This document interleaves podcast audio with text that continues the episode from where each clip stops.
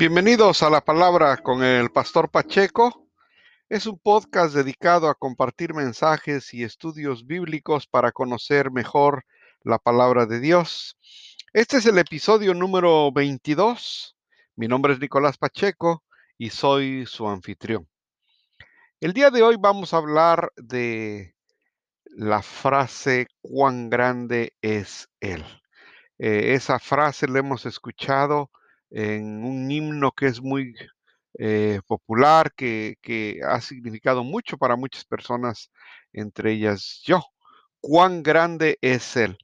El día de hoy eh, quiero invitarlo a que se imagine que está sentado en una banca de un parque observando los árboles.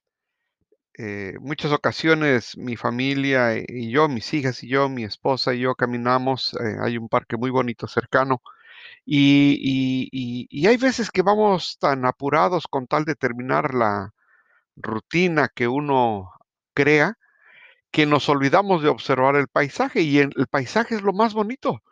Sí es cierto que la caminada para el ejercicio es excelente, pero hay veces nos olvida admirar el paisaje. Entonces, hoy haga de cuenta que no vamos a caminar en el parque, sino solamente vamos a observar el parque, los árboles, los diferentes tonos de verdes que hay en un parque, el pasto, las florecitas, tan impresionante es un cedro, un roble, un árbol frondoso, como impresionante es una flor chiquita con los colores que Dios le dio. Entonces, ese es el, ese es el día de hoy. Eh, lo invito a que solamente se sienta a disfrutar la grandiosidad de Dios, cuán grande es Él. Eh, ese himno eh, se originó de la inspiración del pastor Karl Bober en 1886 y, lo que pasó fue de que fue a una, a una finca en la costa sureste de Suecia y de pronto dice que empezó la tormenta del mediodía con momentos impresionantes de violencia destellante de los rayos, seguidos de un sol claro y brillante. Poco después escuchó los cantos tranquilos y dulces de los pájaros en los árboles cercanos. Esto le dio la inspiración a lo que dice el Salmo 145.3. Grande es Jehová y digno de suprema alabanza, y su grandeza es inescrutable. Ese versículo refleja todo lo que este pastor Carl Bober en 1886 le inspiró al ver esa tormenta, el sol y después los eh, cantos de los pájaros. Grande es Jehová y digno de suprema alabanza, y su grandeza es inescrutable. Hay tres formas como describen las escrituras a Dios. Primero, su nombre es poderoso. Y déjeme decirles que alabarlo nos despierta. Tres formas como describen las escrituras a Dios. Su nombre es poderoso, alabarlo nos despierta. Eh, la alabanza, sin duda, el, el, más grande alabador de Dios es el rey David. Las escrituras lo demuestran su, la forma en cómo lo hizo, que desnudaba su corazón para alabar a Dios en cualquier circunstancia, en las buenas, en las malas. En el Salmo 145 del 1 al 3 dice, eh, el rey David expresa esto, dice, te exaltaré mi Dios, mi rey, y bendeciré tu nombre eternamente y para siempre. Cada día te bendeciré y alabaré tu nombre eternamente y para siempre. Grande es Jehová y digno de suprema alabanza y su grandeza es inescrutable. Recuerden, la primera forma como describen las escrituras a Dios es que su nombre es poderoso y alabarlo nos despierta.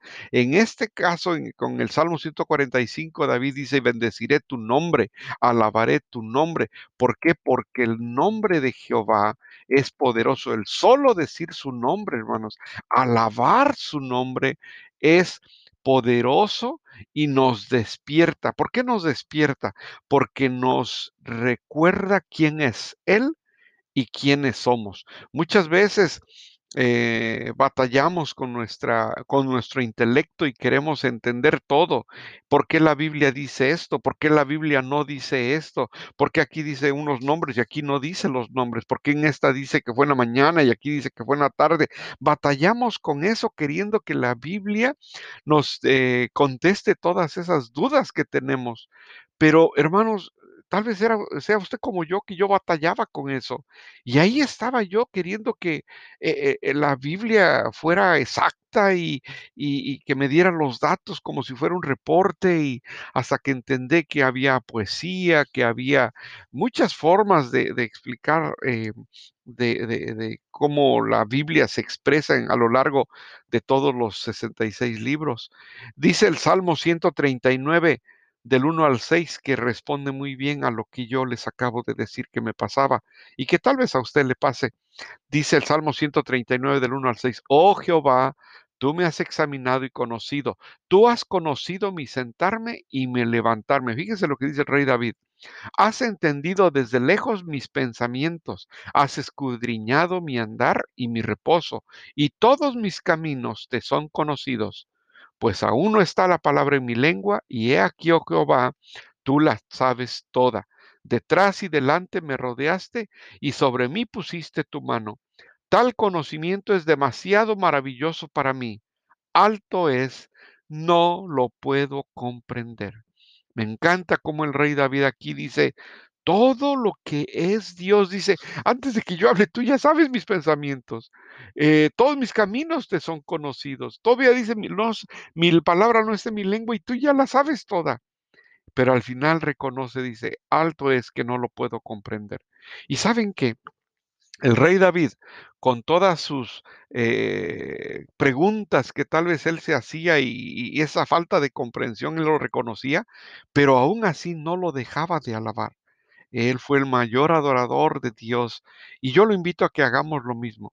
Aunque no lo comprendamos, aunque tengamos nuestros espacios ahí que no entendemos de Él, no dejemos de adorarlo como el rey David cuando dijo, alto es, no lo puedo comprender. Eh, esta frase me encanta cuando dice, el que mira hacia afuera sueña, el que mira hacia adentro despierta. Cuando vemos hacia afuera, eh, podemos tener una idea de lo que es el Señor, pero ver hacia adentro nos despierta y lo que dice alabarlo nos despierta, porque cuando vemos a nuestro interior y reconocemos quiénes somos, nos despierta de esa grandeza de Dios. Entonces su nombre es poderoso, alabarlo nos despierta. Segunda forma, ¿cómo describen las escrituras a Dios? Su poder y su amor. Alabarlo nos conecta su poder y su amor, alabarlo nos conecta, claro, porque cuando reconocemos que Dios nos ama, aún de lo grandioso que es y lo insignificante que somos, ese amor nos conecta. Recuerdan en Primera de Reyes, capítulo 19, de 9 al 12, cuando Elías se sentía desamparado, triste, deprimido, incluso quería morirse y dice que buscó a Dios y Dios le aparece. Pero fíjense, dice Primera de Reyes 19 del 9 al 12, y ahí se metió en una cueva donde pasó la noche y vino a él palabra de Jehová, el cual le dijo, ¿qué haces aquí, Elías? Él respondió, he sentido un vivo celo por Jehová Dios de los ejércitos, porque los hijos de Israel han dejado tu pacto, han derribado tus altares y han matado espada a tus profetas. Y solo yo he quedado, y me buscan para quitarme la vida. Y él le dijo, sal fuera y ponte en el monte delante de Jehová. Y aquí Jehová que pasaba, y un grande y poderoso viento que rompía los montes y quebraba las peñas delante de Jehová, pero Jehová no estaba en el viento. Y tras el viento un terremoto, pero Jehová no estaba en el terremoto. Y tras el terremoto un fuego, pero Jehová no estaba en el fuego. Y tras el fuego un silbo apacible y delicado. Y ahí, en ese silbo apacible y delicado, fue donde Elías escuchó a Dios. Eh, muchas veces queremos, eh, eh, esperamos a que Dios se refleje de una manera sorprendente, que aparezca algo que algo se caiga, que, que, que, que, el día se convierte en noche, que cosas así. Busca, mucha gente busca milagros eh, forzosamente para poder ver a Dios y déjeme decirles que muchas veces Dios nos habla de la forma en que menos nos imaginamos. Hay veces nos habla cuando vemos a un, una persona que no tiene dónde vivir y, y vamos pasando. Y ahí lo vemos a Él, que nosotros somos bendecidos porque tenemos algo que no todos tienen. Hay, veces este, vemos a personas que han sufrido alguna pérdida de una parte de su cuerpo y nosotros vamos caminando bien o vamos corriendo y ellos no. Ahí no Dios nos está hablando. Ve cuán eh, eh, bendiciones tienes tú. Eh, es decir, muchas, de muchas formas nos habla Dios. No tiene que ser en el terremoto, en el fuego, en los violentos aires. Puede ser un silbo apacible y delicado. Pero para eso uno tiene que eh, estar eh, en una posición de poder escuchar ese silbo apacible. Y ahí veces andamos tan preocupados con nuestros afanes de la vida que no nos damos cuenta de los pequeños sonidos.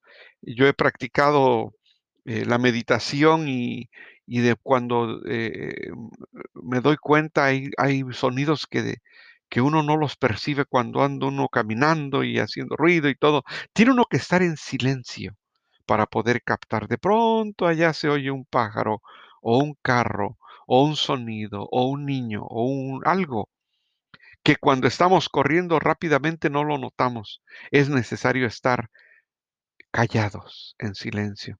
Entonces muchas veces Dios nos va a hablar de esa manera, va a mostrarnos su poder y su amor y hay que escucharlo porque eso nos va a conectar con Él, pero que tenemos que estar en esas eh, condiciones de poderlo escuchar. En Mateo 8, 26 y 27, eh, cuando salen en rumbo, cuando van en la barca y empieza la tormenta y, y nuestro Señor Jesús eh, va durmiendo y ellos van atormentados por la tormenta que viene ahí y, y le dice, les dijo, ¿por qué teméis, hombres de poca fe? Entonces levantándose reprendió a los vientos y al mar y se hizo grande bonanza. Y los hombres se maravillaron diciendo, ¿qué hombre es este que aún los vientos y el mar le obedecen? Les- vemos ahí claramente su poder y su amor, las dos cosas. Por un lado, eh, su amor donde nos puede hablar de una forma apacible, pero su poder donde aún los vientos le obedecen. Entonces, em, estemos dispuestos a, como, como les decía al principio, a estar sentados observando el parque, observar a Dios. Muchas veces queremos que nos responda pronto, que nos demuestre su poder y su amor de una forma impresionante, pero espere en Él. Deje que Él se manifieste como Él quiera en el terremoto, en el fuego, en el aire o en el silbo apacible. En Lamentaciones 3, 21 al 26 dice, esto recapac- recapacitaré en mi corazón, por lo tanto esperaré. Por la misericordia de Jehová no hemos sido consumidos, porque nunca decayeron sus misericordias. Nuevas son cada mañana, grande es tu fidelidad. Mi porción es Jehová, dijo mi alma, por tanto en él esperaré. Bueno es Jehová los que en él esperan, el alma que le busca. Bueno es esperar en silencio la salvación de Jehová. Preciosa versículo, preciosa reflexión en Lamentaciones 3 del 21 al 26. Nos, dice cuatro veces, esperaré, esperaré. Los que esperan, bueno es esperar.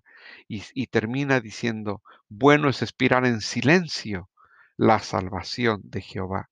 Así que yo lo animo a que busque su poder y su amor y, este, alabarlo nos alerta porque nos despierta, nos, nos dice dónde está Él. Por último, de las tres formas, como describen las escrituras a Dios, eh, su protección. Alabarlo nos asegura. Claro, nos trae seguridad cuando reconocemos quién es Él. Daniel capítulo 3. Eh, ¿Se acuerdan cuando este, eh, eh, Daniel es llevado eh, co- cautivo hacia Babilonia y entonces eh, llega el momento donde son obligados, ya estando en Babilonia, a adorar a los reyes, a los dioses que hay ahí, estatuas que ellos tenían. Y aquí en Daniel capítulo 3, en varios versículos, versículo 14, 17, 18, 19, 24, 25 y 28 dice lo siguiente. Habló Nabucodonosor y les dijo, es verdad, Sadrach, Mesach y Abednego, que vosotros no honráis a mi Dios ni adoráis la estatua de oro que he levantado. He aquí nuestro Dios a quien servimos puede librarnos del horno de fuego ardiendo y de tu mano, oh rey, nos librará. Si no, y si no, sepas, oh rey, que no serviremos a tus dioses, ni tampoco adoraremos la estatua que es levantado.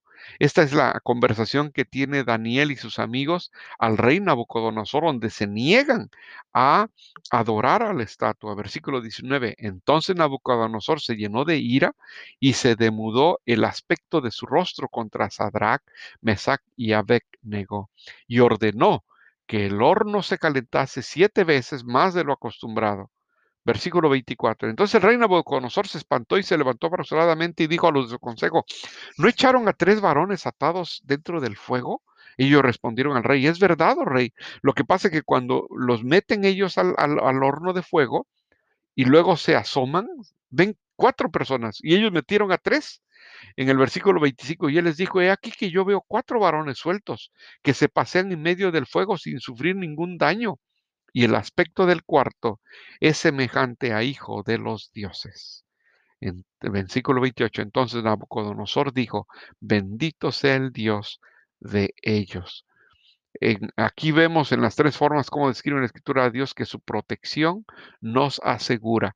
Lo que hicieron ellos al entrar en ese horno con los leones era que estaban seguros de, que, de que Dios eh, que contaban con la protección de Dios y lo alababan y esa alabanza los aseguraba. Yo los animo, hermanos, que si se encuentra usted en situaciones difíciles, alábelo, reconozca su protección y sabe que eso lo va a cuidar a usted.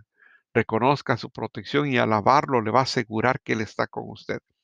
En Juan 14, del 1 al 3 dice, no se turbe vuestro corazón, creéis en Dios, creed también en mí. En la casa de mi Padre muchas moradas hay. Si así no fuera, yo os lo hubiera dicho.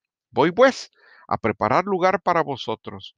Y si me fuere y os preparare lugar, vendré otra vez y os tomaré a mí mismo para que donde yo estoy, vosotros también estéis. Esta aseguranza esta, recuerden, su, su, protección nos asegura. ¿Qué más aseguranza queremos aparte de Juan 14, donde nos dice, no se preocupen, en la casa de mi padre muchas moradas hay. Dice, a mí me encanta esa parte donde dice, si así no fuera, yo lo hubiera dicho. O sea, ¿qué, qué más aseguranza? Nuestro Señor Jesús dice, si así no fuera, yo os lo hubiera dicho, yo me voy a preparar lugar, porque donde yo esté, vosotros también estéis. Alabe su nombre, hermano. Él nos dejó dicho que Él va a estar con nosotros, que Él nos va a proteger siempre. Eh, Juan 3:16, sin duda, es el versículo que eh, encierra todo esto, cuando Él nos dio a su Hijo unigénito, para que todo aquel que en Él cree no se pierda, mas tenga vida eterna. Pero recuerde, eh, eso no hace falta, no es suficiente. Hay que recibirlo en el corazón para creer en su nombre, porque eso nos da potestad de ser hechos hijos de Dios. Entonces, cuando Juan eh, cuando en Juan 20 del 27 al 29, cuando Jesús se le aparece a los apóstoles y llega y no está Tomás, pero después llega Tomás y le dije, le dijo a Tomás, pon aquí tu dedo y mira tus, mis manos y acerca tu mano y métele en mi costado y no seas incrédulo sino creyente. Entonces Tomás respondió y le dijo, Señor mío y Dios mío. Jesús le dijo, porque me has visto, Tomás, creíste. Bienaventurados los que no vieron y creyeron los que no vieron y creyeron. Yo lo animo, hermano, a que aun cuando no ha visto los terremotos, el fuego, el viento, usted crea en Dios, alábelo. Y tal vez ya le está hablando en un silbo apacible. Yo espero, hermanos, que esto les haya ayudado para poder seguir adelante y ser adoradores, aun cuando no lo entendamos como dice el rey David. Muchas gracias por haber estado en esta ocasión conmigo. Mi nombre es Nicolás Pacheco, Pastor Pacheco. Les doy gracias y nos vemos en la siguiente edición. Dios los bendiga.